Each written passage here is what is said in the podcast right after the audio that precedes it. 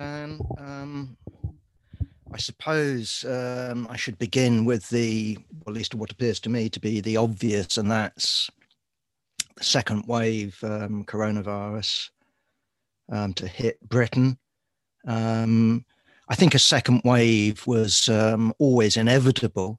Uh, the real question, you know, without being an epidemiologist, is what severity uh, the second wave was going to be.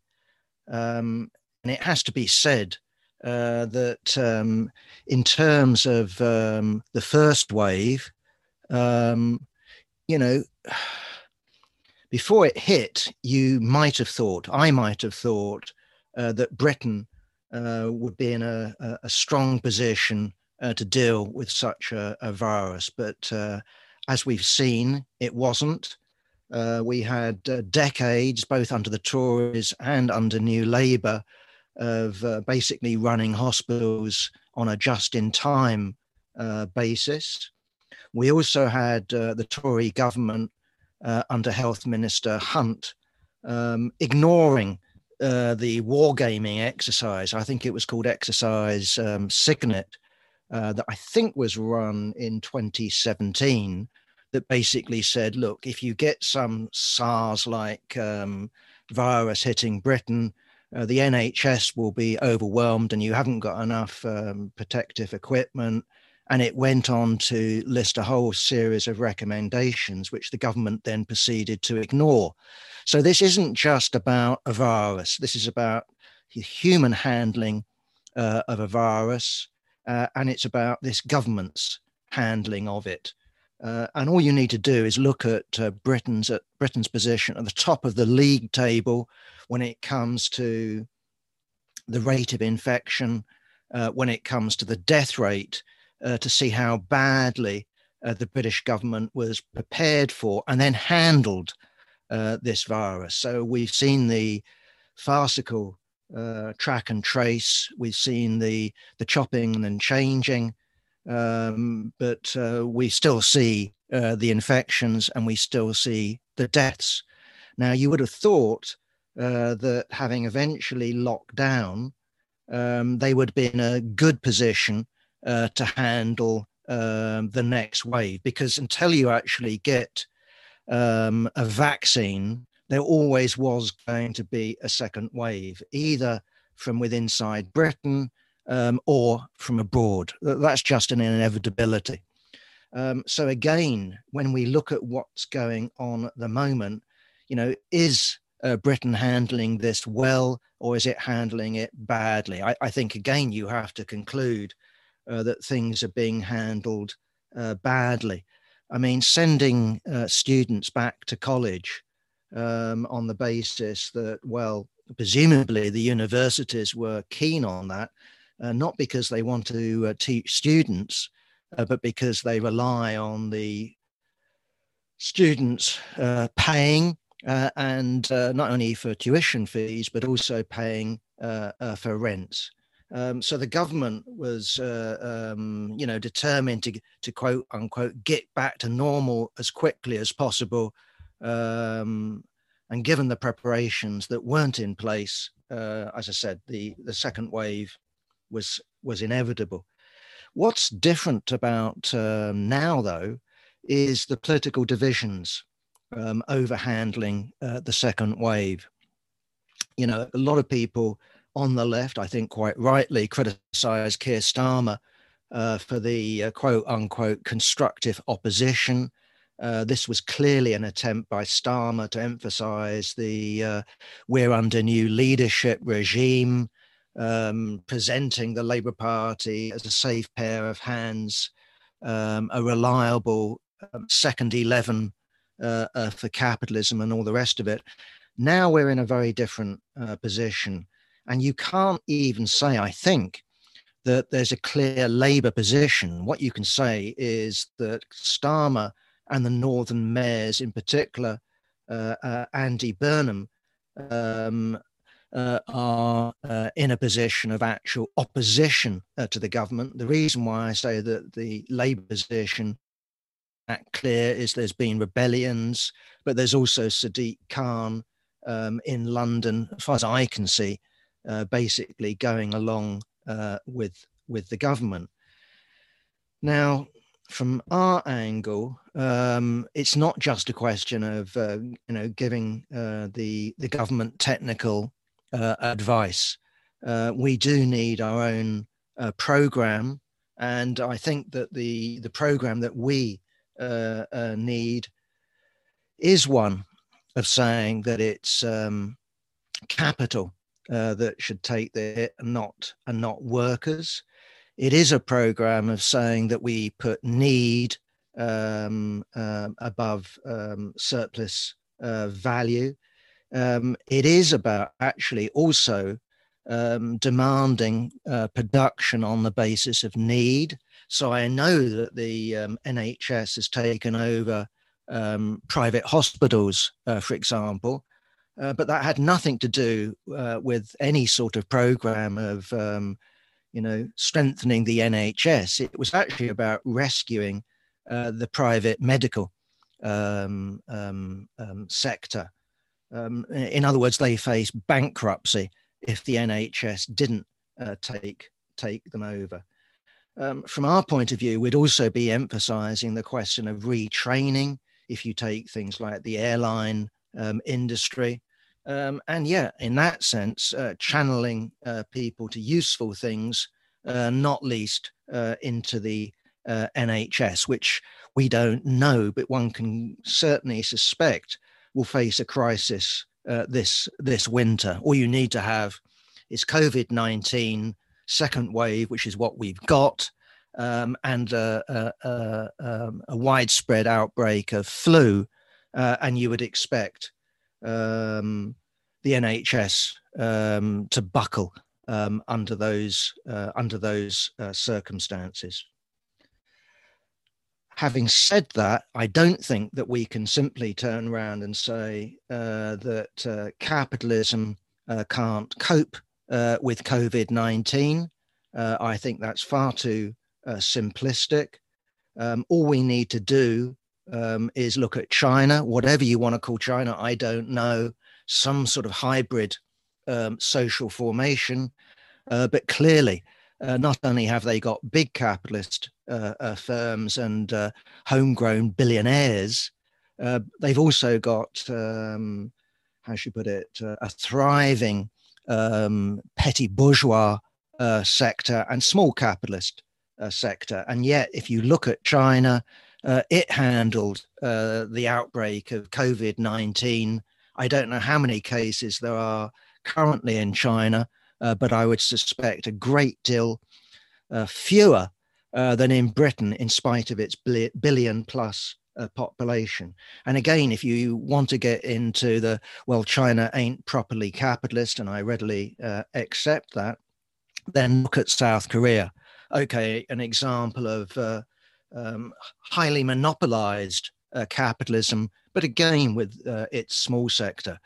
Uh, here's a country that using uh, British actually epidemiology, as I understand it, um, has handled uh, the um, COVID 19 crisis um, exceedingly well. So again, I'm I'm not really trying to show New Zealand as an example of a capitalist country. It's clearly a capitalist country, has certain advantages of being in the middle of nowhere. But again, uh, there you are, no COVID cases uh, in New Zealand. So it isn't as simple as saying um, capitalism versus uh, non capitalism. Even under capitalism, uh, this disease, this uh, virus, can be coped with um, if there's sufficient uh, um, organization put in place. Okay. Um,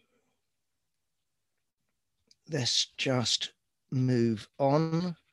Um, having spoken uh, about COVID, um, there's no doubt uh, that uh, the COVID economic downturn um, is one of the most devastating economic downturns in the history of capitalism. And I, you know, I think you'd have to compare it uh, with 1929. Um, you know, in countries like Germany, um, you'd have to compare it with, in terms of um, in Britain, with the South Sea uh, bubble. Um, you know, we don't know how long this downturn will last, um, but one can hazard a, a reasonable guess uh, that it is going to be for a considerable time.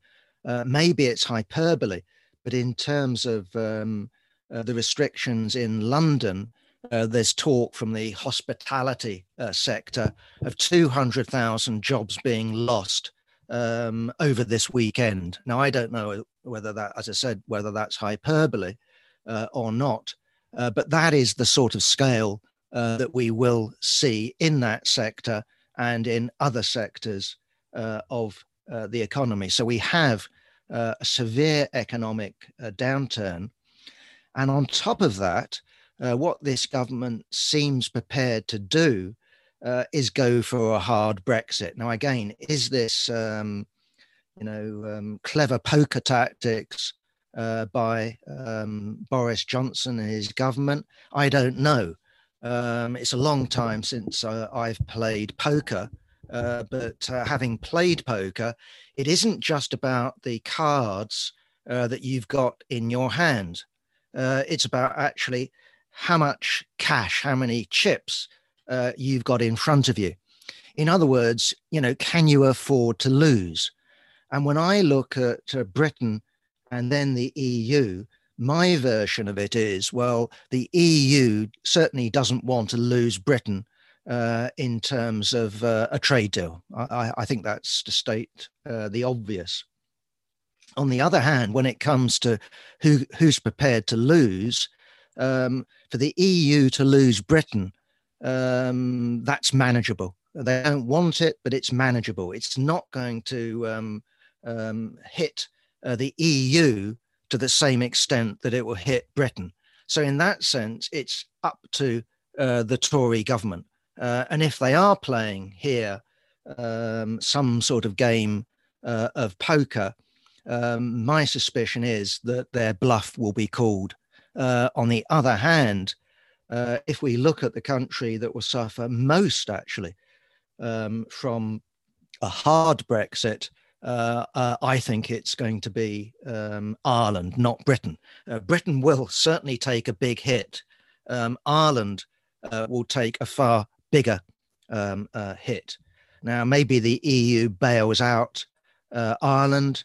On the other hand, if we look at the level of solidarity in the European Union, one only needs to look at the treatment that was meted out to Greece uh, for its profligate uh, borrowing and its uh, irresponsibility. Uh, uh, I don't know, but it does strike me. Here's Ireland that's sort of been selling itself to transnational corporations on the basis of uh, cheap tax regimes. It's certainly in an extraordinarily vulnerable position to the EU, basically ordering it what to do. So Ireland might well not any longer uh, be a British uh, neo colony, uh, but it certainly uh, is a EU neo colony. And of course, what I mean by that fundamentally uh, is France and uh, crucially Germany.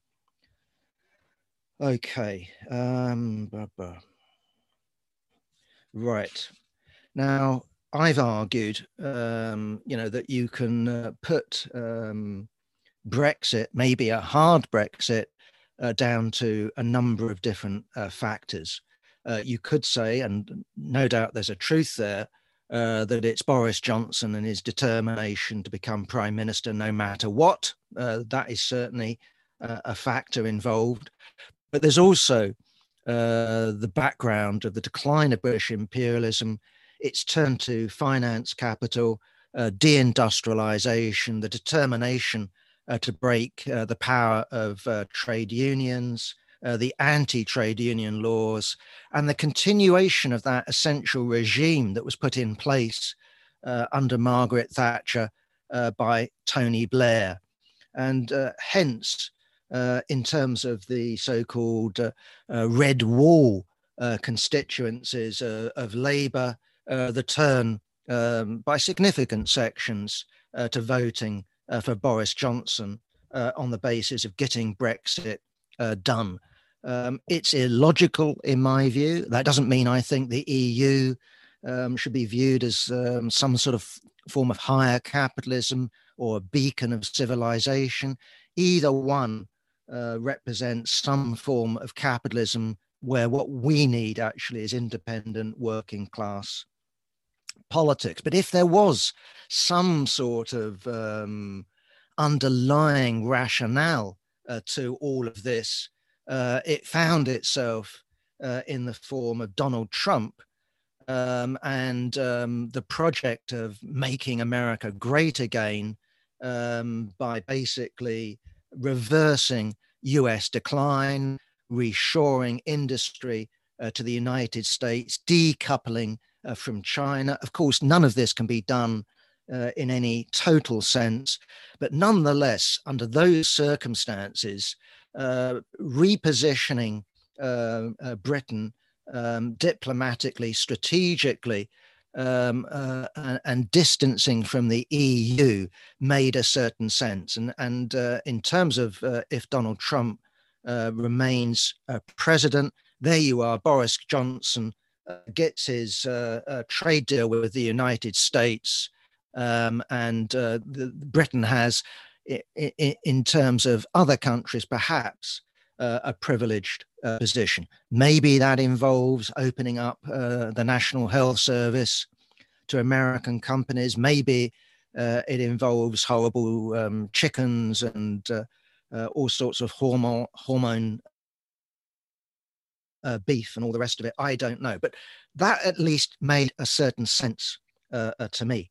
On the other hand, if you look at things, at least where we sit at the moment, that seems to be uh, unraveling. Uh, i.e., if you look at the latest opinion polls from the United States, they show a pretty um, um, clear pattern, no matter what the company. Um, what you've got is Trump well behind. Uh, the last one I looked at was just before I came online, and it's it's something like Trump on 44%, uh, Biden something uh, up in the 50s. Um, so a clear, clear gap. Uh, now, it's certainly true that an awful lot of votes have already been cast. After all, this is in the middle of um, uh, the COVID 19 uh, pandemic.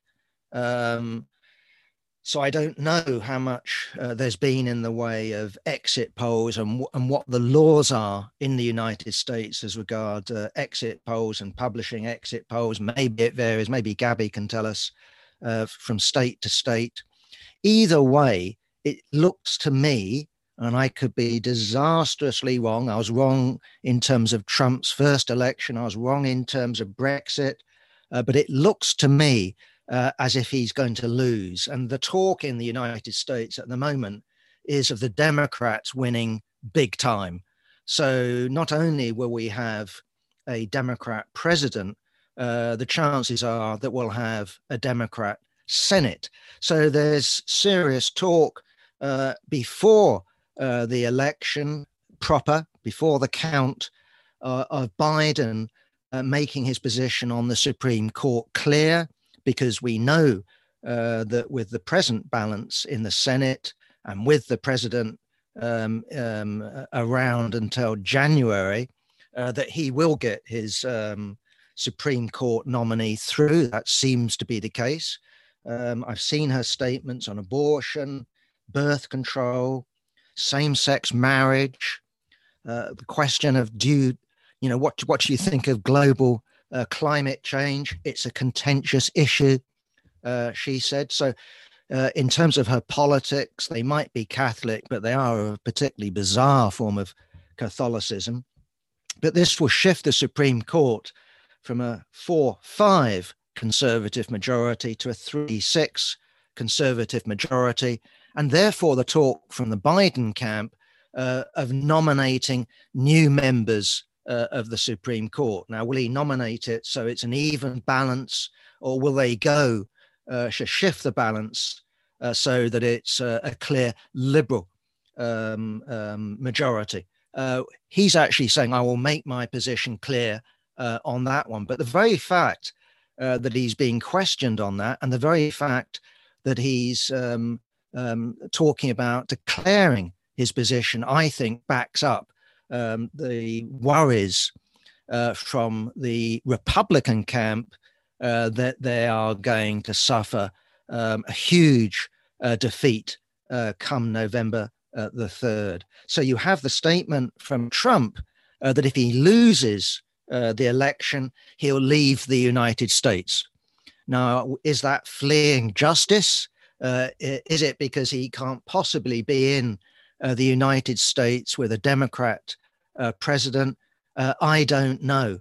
Uh, but the very fact that that thought is in his head, uh, I think, does tell us uh, something about what we should expect. And it, it, it again shows you why uh, the Boris Johnson government has been busily rowing back and trying to make links uh, with the Democrats, because not only do they think there will be a Democrat in the White House come next year, um, you could have a position uh, of where the Democrats uh, are actually um, in control uh, and in control sufficiently uh, to shift the balance um, on the Supreme Court. Now, for liberals, uh, that's a dream come true.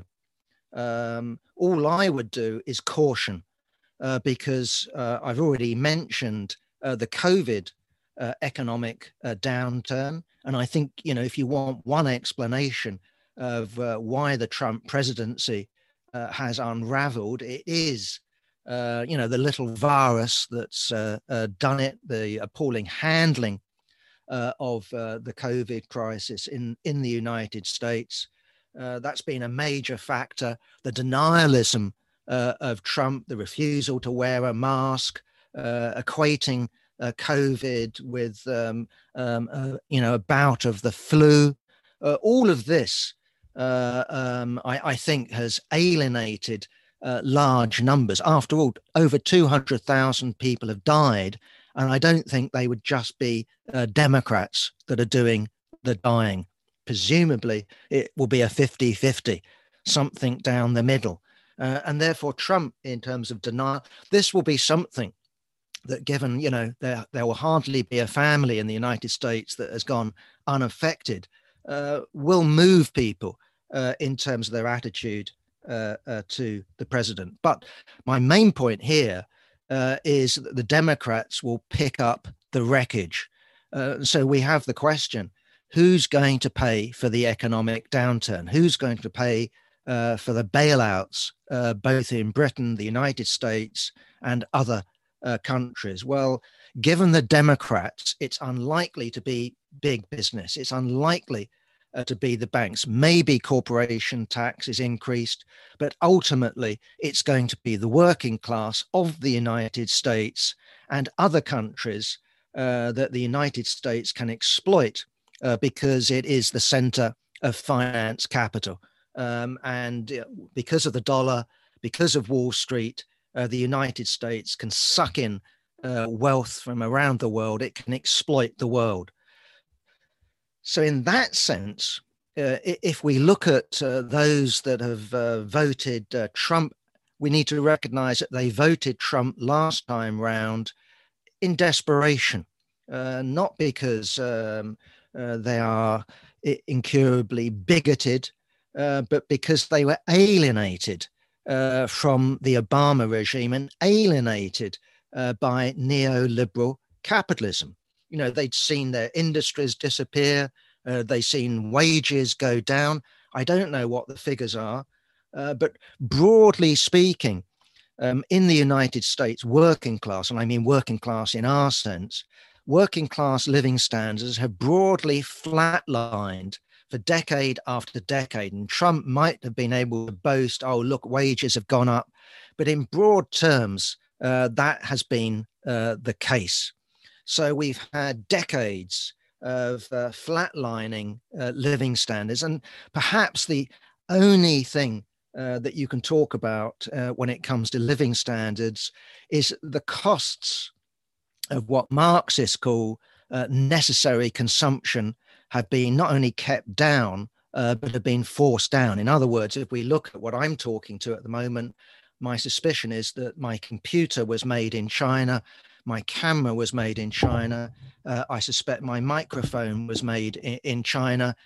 And th- those commodities, in terms of the cost, uh, has gone down and down and down.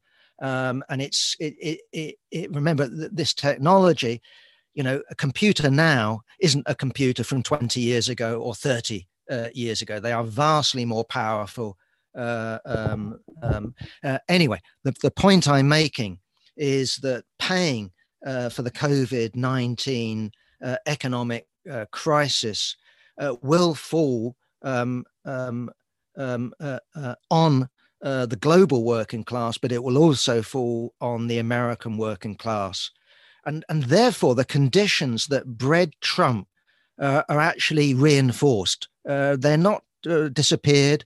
Uh, this isn't a return uh, to the you know the glory days of uh, Democrat Republican consensus of the 1950s or 1960s. And I know you had Nixon then and all the rest of it, but politics are polarized. and I think we should expect politics to continue uh, to polarize. And therefore, the left to simply back the Democrats, uh, I think, is a strategic mistake. Now, that's not to say never, ever, ever, ever sort of type idea. That's that's ridiculous. And I'd certainly back a candidate to a standing uh, for the Democrats uh, if they are members of the uh, Democratic Socialists of America. But the American working class faces the same sort of choice that the working class movement did in Britain in the, in the 19th century. And that is, do you keep backing the Liberal Party on the basis of keeping the Tory Party out, or do you take the risk uh, and make the break uh, and go for your own party? Um, the trade unions were very reluctant to do that. It was the Taff Vale judgment uh, that persuaded many. Either way, if we look at politics in Britain, what you had is small socialist organizations that were making that agitation. The very name Independent Labour Party tells you what its, its program was. It was going to be independent of uh, the Liberal Party. Now, that was um, a fiction in, in many senses, and it's why many contemporary uh, Marxists such as Lenin, when they were writing about the ILP, and we're talking, remember, early 20th century, um, late 19th century, would put a quote mark around the term independent uh, Labour Party. They said independent Labour Party with a sneer. Nonetheless, uh, uh, these organizations, such as the ILP, such as the Social Democratic Federation, were getting a hearing in the working class and in the trade union uh, movement, their agitation around breaking uh, from the Liberal Party was having an effect. In other words, when they broke, when the trade unions started to break from the uh, Liberal Party, uh, this wasn't in a vacuum. Uh, this was after many, many years of argument by the left. And that's what we are looking to the left to do in the United States to make the argument for an independent workers' party. Now, we know that that doesn't exist. We know that when it comes uh, to the election, uh, presidential election, there is no such uh, candidate, um, you know, nationally. Uh, we know that. Nevertheless, that's the argument that needs uh, to be made. Now, in terms of the run up to the actual election, and we're talking here uh, not about the postal ballot, but um, polling stations, this could be the opportunity uh, for the Trump side uh, to unleash uh, civil unrest. Um, you know, we've all heard the statement, we got it on the front page of uh, uh, this week's Weekly Worker from Trump to the um, Proud Boys, not Proud Boy, as we got it, Proud Boys to, you know, stand ready uh, we also have it uh, from Donald Trump Jr., and he's calling for a quote unquote an election security operation. Uh, and I think what he means by that is for right wing militia uh, to stand outside um, um, polling stations and basically to act as a, a force of intimidation. Um, and that can have an effect uh, when it comes to marginal uh, uh, states. We know who they are going to target. Now, what will the police do under those circumstances? Well, um, my suspicion would be uh, that the, I think we've got something burning in here. Excuse me, I'm just going to um, take a quick break, uh, Stan, because uh, I don't, I hope my house isn't on fire. So let me just uh, check. Okay, so yes, in terms of um, uh, polling uh, on the actual day, uh, it looks like you could have uh, trouble. What will the police do? My guess is that the police force uh, will look look on uh, with benign sympathy. the police force will be pro-Trump. It will be anti-Democrat. It will associate the Democrats with Black Lives Matter and the slogan of abolish or defund uh, the police force. On the other hand, do I think uh, that the United States stands on the edge of civil war? Uh, that I would disagree with. Uh, I don't see the army splitting. I don't see um, uh, the states forming their own national militia um, um, in in terms of taking on uh, the standing army.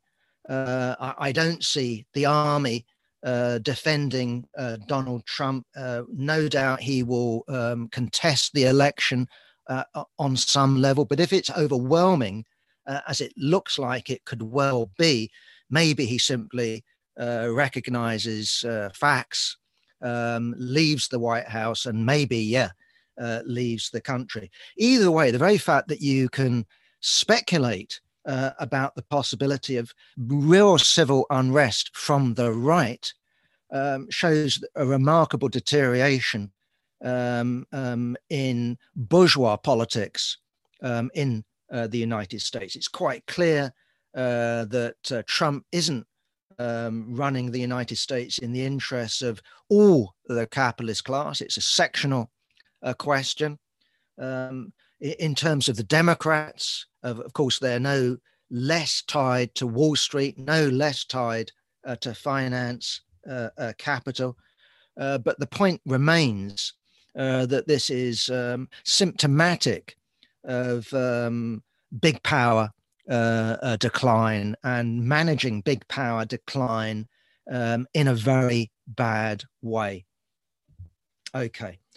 Um, right. Moving on, um, just very quickly, um, Unite, the union, um, one million pound less in terms of donations to the Labour Party. I don't think that this is going to matter too much uh, to Keir Starmer. Um, he's still got a mass uh, membership. Um, sections of the uh, donating capitalist class will look upon his performance in terms of COVID 19 and say, well, Boris Johnson had a bad COVID 19, uh, but Keir Starmer's had a good COVID 19. Um, so, in terms of an alternative government, uh, maybe they'll make up uh, for the million pounds. I don't know. Just again, quickly on the Labour Party, um, people who are in uh, the Labour Party will be getting their uh, ballots very soon for the NEC elections. These are the National Executive Committee elections. There are nine uh, seats elected by the constituency Labour Party. Uh, others come um, from the Parliamentary Labour Party, from councillors, from affiliated societies, from trade unions, uh, etc. Now, what makes these elections different is that under normal circumstances, uh, the left, however you define that, would expect to win nine seats. Sometimes it hasn't managed that because it's cocked up, uh, but in general, uh, that would be the case. But this time round, under Keir Starmer, what we've got is a single transferable vote system. Um, so, what passes for the official left, which I think now calls itself Grassroots Voice, they are standing six uh, candidates. And basically, their message is vote for the six, and anyone else who stands on the left is splitting the vote. Well, that's just uh, nonsense. In a single transferable vote, quite frankly, you could vote 42 times. Now, your 42nd vote would be for a right winger, I would hope, um, and it wouldn't count. It would get eliminated uh, uh, very quickly, um, um, unless it was uh, one of the th- was it six they got from the right wing? I don't know. Uh, either way, uh, the main point I'm making is that no standing left wing left wing candidates does not split the vote. Uh, so uh, we would be saying to comrades, vote uh, for the candidates of the Labour Left Alliance first. so put them number one down to either number six or number seven. I'm not sure how many candidates they're backing. Last time I looked, it was actually seven. Um, but then we would urge uh, comrades to back uh, the official uh, left candidates in the order of priority uh, that they are recommending. And we'd also urge uh, uh, comrades to back the candidates of the Labour Left Alliance in the order of priority that they list. So I would guess at the top of the list would be Roger Silverman, who's done brilliantly. Um, he's got 70 uh, nominations from CLPs. Now, that doesn't mean that uh, they, you know, there are 70 um, constituency Labour parties in the pocket of the left.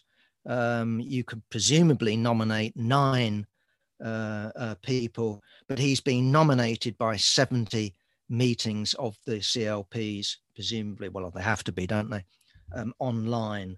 So I don't know how much of a chance he's got, but at least he's got a chance. And if he actually got on, uh, that would be a very important uh, victory uh, for the left of the Labour Party. And I'm talking about a more principled left, not the official left. Uh, Roger Silverman's got a principled line on the witch hunt. He opposes it. He dares say openly, unequivocally. Uh, and I think he needs support uh, as well as the other candidates uh, that have been selected by um, the Labour Left Alliance. Um, Scotland. Uh, this week there was uh, an opinion poll by um, Ipsos uh, Mori uh, that had 58% of Scottish people backing um, independence. The explanation for that is very straightforward, very simple. It's called COVID 19 again, the perception uh, that Boris Johnson has handled COVID 19 appallingly, while uh, Nicola Sturgeon has had a good COVID uh, 19. I think that's very much in terms of uh, perceptions. If we look at the death rate, if you look at the infection rate, uh, Scotland isn't another country. Um, you know, it's it shows a very similar pattern uh, to England and Wales and Northern Ireland, i.e., it's bad in international uh, terms. It has to be said, uh, on the other hand, that um, the Scottish government get the hand that is dealt to them uh, by Westminster. Um, you know, um, they haven't gone for their own um, uh, tax raising uh, regime. Um, either way, um, Nicola Sturgeon's had a good COVID 19, and that's boosted her ratings, boosted the ratings um, of um, the SNP and boosted those that are supporting uh, the SNP's bid uh, to have a second referendum. Remember the first referendum, 2014, 44% um, voted um, for independence. The other factor, of course, uh, is Brexit. And the more uh, that we look like we're in for a hard Brexit, uh, the more um, you know the um, um, attractiveness of an independent Scotland um, increases. I have to say, though, uh, that in the real world, if that actually happened, uh, Scotland would be facing an economic disaster. Uh, imagine a Scotland voted for independence, it's let in uh, to the European Union. Okay, does it keep the pound? Um, does it adopt uh, the euro? Whatever happens, if if what looks like is going to happen happens, i.e., a hard Brexit, we then have a border um, not only between Northern Ireland and uh, Southern Ireland, but also between Scotland and England. And uh, well, no doubt Scotland's got uh, important uh, economic ties with the EU, but by far its most important and historically established ties, of course, will be with um, England stroke Wales. Uh, you put a border there, and I would predict um, businesses moving, businesses closing down. Uh, I would also predict uh, the movement of people. Um, you know, if Ireland exported uh, huge numbers of people, uh, both in the 19th century, but also in the 20th century, as an independent uh, country after 1920, um, Scotland, the same thing would happen with Scotland. Uh, it would bleed people to the south. Um, so my my position would be be careful what you you wish for. Now, from our point of view, uh, we recognise a, a, Scottish national question. Uh, there's clearly uh, a feeling of Scottishness. There's clearly dissatisfaction with the Westminster government in recent years, and we're maybe talking, you know, decade a decade or two. Uh, Scotland has voted uh, anti-Tory and yet England has voted Tory. That's that's again how things are viewed, uh, and yet Scotland, in spite of not voting Tory, uh, gets a, a, a Tory um, budget. It gets a Tory uh, agenda, um, and the tragedy is uh, that that is backed uh, by wide swathes uh, of the left in Scotland, and it's interesting um, that um, uh, when I've seen Alex Salmond interviewed um, on this question, he simply says that this is obviously when he's leader. Um, he said simply says, "Well, I think that Scotland will be better off with a close relationship to you know um, the what you know what remains of the UK. This is on the basis of um, um, continued membership, obviously, of the EU with with Prosper, and maybe that would be uh, the case." But when he's asked about is Scotland an oppressed nation, he actually turned around and laughed. He said, Well, no, no, of course Scotland is not an oppressed nation. And it's on the left that you get this, um, you know, tartan myth of Scotland being an oppressed nation. So if you read that dreadful book, uh, jointly written supposedly by Tommy Sheridan and Alan McCombes, um, Imagine, you get all the myths of uh, Scottish uh, oppression, fighting for independence against the expansive English. It's all bullshit uh, um, history. Uh, ch- ch- you know, uh, it's bedtime story type history. The fact of the matter is that you know if you, you you can talk in that period in terms of medieval history about a king of England, that's certainly true, and maybe a king of Scotland. But could you actually talk um, about an England in any meaningful sense uh, in terms of it being a national uh, identity. I would uh, question uh, that very strongly. And in terms of kings of England, were they English? Well, we all know that when it came to people like, uh, you know, Richard I, you know, Lionheart and all that, they spent most of their lives outside England. And that wasn't exceptional uh, when it came to those sorts of kings. And when it comes to um, Scottish kings, it's worthwhile remembering that the name of um, um, what's his name? Um, uh, let me think. Sorry, Robert, King Robert, his father. Excuse for the mental uh, breakdown. The name of his father was Robert de Bruce. He was Norman, Norman. And again, I'm not saying that in any national sense, but uh, you know, his his his um, his his background was feudal, and we need to understand these people as feudalists, uh, not in terms of modern history and modern national identity. And what is true uh, of um, the feudal lords um, you know, Robert Bruce, for example, had uh, land ownings in Nottinghamshire, uh, for example, as I understand it.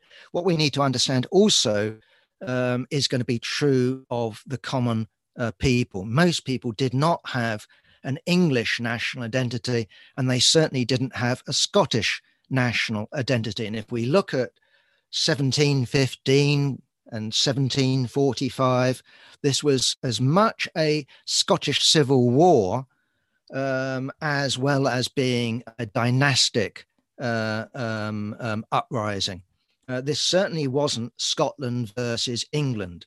You know, there we had, um, um, you know, in terms of um, on the Stuart side, um, precisely um, someone whose lineage is feudal. Precisely what we had is him being able to mobilize some clans, uh, i.e., a, maybe even pre-feudal um, social uh, formation.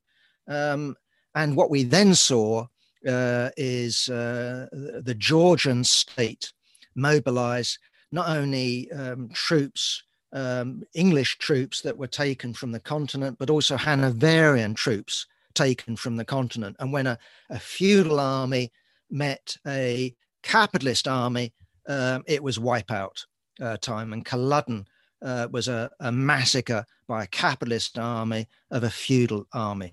But in terms of Scotland, what you had um, is in the lowlands, you had a Lowlands, an English speaking and an England looking intelligentsia.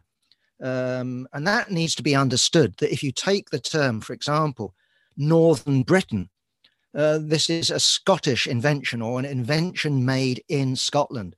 So the, the myths that, that have been put forward by the left Scotland being an oppressed nation miss all of that out. And they also miss out that after 1745 and rapid uh, capitalist development, not only in England, but also in Scotland, is uh, that uh, Scottish middle classes, Scottish aristocrats uh, benefit mightily uh, from the expansion um, of the British Empire and the access they have uh, to um, political careers and careers in the law and all the rest of it that open up a fortune uh, for them that would have been closed off um, um, in a non-integrated uh, uh Scotland. Um, okay. So uh, again, um, just the emphasis on the necessity of independent working class politics, not trailing uh, uh, the nationalists, and the danger uh, of trailing the nationalists. If you trail the nationalists, people will blame you uh, for what happens uh, when the chickens come home to roost. Um, our position is quite clear because there's a national question. We stand by the right of Scotland to self determination. That doesn't just mean a referendum, too.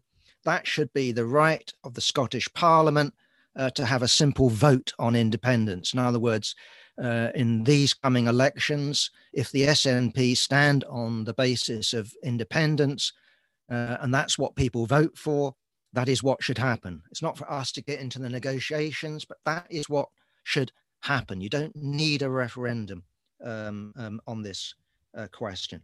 But having said that, do we actually advocate uh, independence? No, uh, we don't advocate um, independence. The situation uh, is not one uh, that independence would strengthen uh, the unity of the working class. And you can actually have a situation of where the separation of two states s- strengthens the unity of the working class. It's not as simple uh, as saying that one country becomes independent and that splits the working class. If the working class is already split, uh, then this can be uh, um, a measure to actually unite uh, the working class. So th- these things uh, are complex. But the key is, from our point of view, the working class in England championing the right of the Scottish people uh, to decide their own future. And to the extent that working class unity is re-established, um, then the need to call for uh, um, a federal republic uh, or for self determination uh, disappears. And we want a situation of where we head towards um, a centralized republic, not only in the British Isles, but in Europe and um, eventually, of course, uh, to world socialism, where states themselves uh, rapidly um, start to wither uh, away. Just a very quick footnote on Scotland, the forthcoming uh, elections to the Holyrood uh, Parliament. It's a two tier system, it's a constituency vote, but there's also some sort of top up vote. And in terms of the top up vote, there's an organization that was called the Alliance for Independence that is standing just in that list uh, uh, system. And the reason they're doing that is to actually strengthen the hand of the SNP because the SNP did so well last time round in the constituency um, um, side um, um of the ballot that apparently it lost out uh, when it came to the top up system. I don't understand the ins and outs of it, but that's as I'm told, that's as I understand it. Now, the Election Commission, for whatever reasons, and I don't know why, said that the Alliance for Independence was a misleading name and you aren't allowed to use it. And I go myself, what the what right has a, a, a bureaucrat to decide that you can't stand under the name Alliance for Independence. I mean, it is an alliance, as I understand it. It is for independence. What's wrong with that? But anyway, they were disallowed, and they're now standing under the name Action for Independence. Well, that apparently is okay. Now, in terms of their alliance, uh, one of the organizations that are included in it is something called Solidarity, those those of you who know something of Scottish politics and the left will know who that is. Uh, that's Tommy Sheridan and his um, uh, supporters, the ones that broke away from the Scottish Socialist Party. Um, and you all know that particular story. But Tommy Sheridan has a real chance um, uh, under this uh, banner of actually getting back into Holyrood. Um, it will be interesting to see. Worthwhile noting uh, that at the moment he um, hasn't pursued his legal career, as I understand it, uh, but is working for the Russian uh, TV station Sputnik. And uh, reading the Scottish press, I hear that he's describing the poisoning of the Skripals as a hoax. I don't think they would have thought that that was the case. Okay, just lastly, um, what's the time? Think I've gone on long enough, so I'll be very brief with this one. Just wanted to bring comrades' uh, attention to the article in this week's Weekly Worker by Ben Lewis, marking the 100th anniversary of um, Zinoviev's uh, four hour speech at Halle uh, in front of the Independent Social Democratic Party Congress. And the reason I wanted to point it out isn't because I think uh, that uh, Gregory Zinoviev, the president of Comintern, made such a fantastic speech that he won uh, that Congress to vote to affiliate uh, to the Communist International and uh, fuse with the Communist Party of Germany.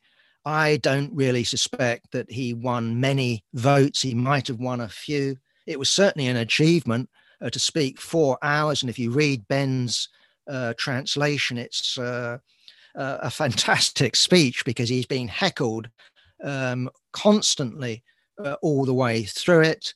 He handles the heckling brilliantly. Uh, he doesn't dress up the Soviet regime to be anything that it um, uh, not He's uh, honest uh, about the situation that they face. and it's true that afterwards, the bourgeois press um, say that this was the speech of the century. Okay, um, this is at the beginning of the 20th century, so maybe it's not saying that much. But the main point that I want to bring out from this um, speech is the Halle Congress itself. Uh, and to contrast the uh, seriousness that the German comrades treated themselves with when it came to the question of affiliation uh, to um, the Third International, compared with our contemporary left uh, and its various projects. I'm thinking of Left Labour Alliance, I'm thinking of Socialist Alliance, I'm thinking of the Scottish Socialist Party, I'm thinking of Left Unity. Uh, one can just carry on down the list. And what you don't get is the time. Uh, what you don't get is to hear the arguments presented in a serious fashion and then questioned in a serious uh, fashion and then debate it out in a thorough uh, way. You know, what we've got used to and what many comrades, unfortunately, on the left have internalized um, is um, two for, two against, three minute speeches, maybe five minute speeches, and then a vote. Uh, and to me, that's uh, an illustration of um, um, trivializing uh, politics. Uh, so the last uh, uh, um, conference um, that I attended of that sort was the founding conference of Left Labour Alliance. And before they'd decided what sort of an organization they were going to be politically, they were already debating, you know, um, all manner uh, of different issues. And when they came to deciding what sort of an organization they were going to be, i.e., a Marxist organization, a social democratic uh, organization, uh, yeah, then you got onto the five minute speeches, um, three minutes to reply, votes up. And uh, yeah, what a contrast uh, with the Independent Social Democratic Party that met over a week and had the space uh, to listen not only to Gregory Zinoviev, uh, but also a comrade reading out the speech of uh, Jules Martov, the leader of the Menshevik Internationalists. He was ill, uh, therefore he couldn't attend in person, but his speech was read out. You had speeches uh, by comrades on the left, but you also had Hilferding, um, Austro-Marxist speaking again um, extensively. That is the sort of culture uh, that the left needs to rediscover. We need to treat our debate seriously uh, and not, um, you know, instant polling. Uh, that is something, you know, that's characteristic of um, referendums. Not even the bourgeois parliament uh, would uh, um, behave in such a trivial uh, fashion. It's so tragic that the left does. That's it. Thanks, Stan.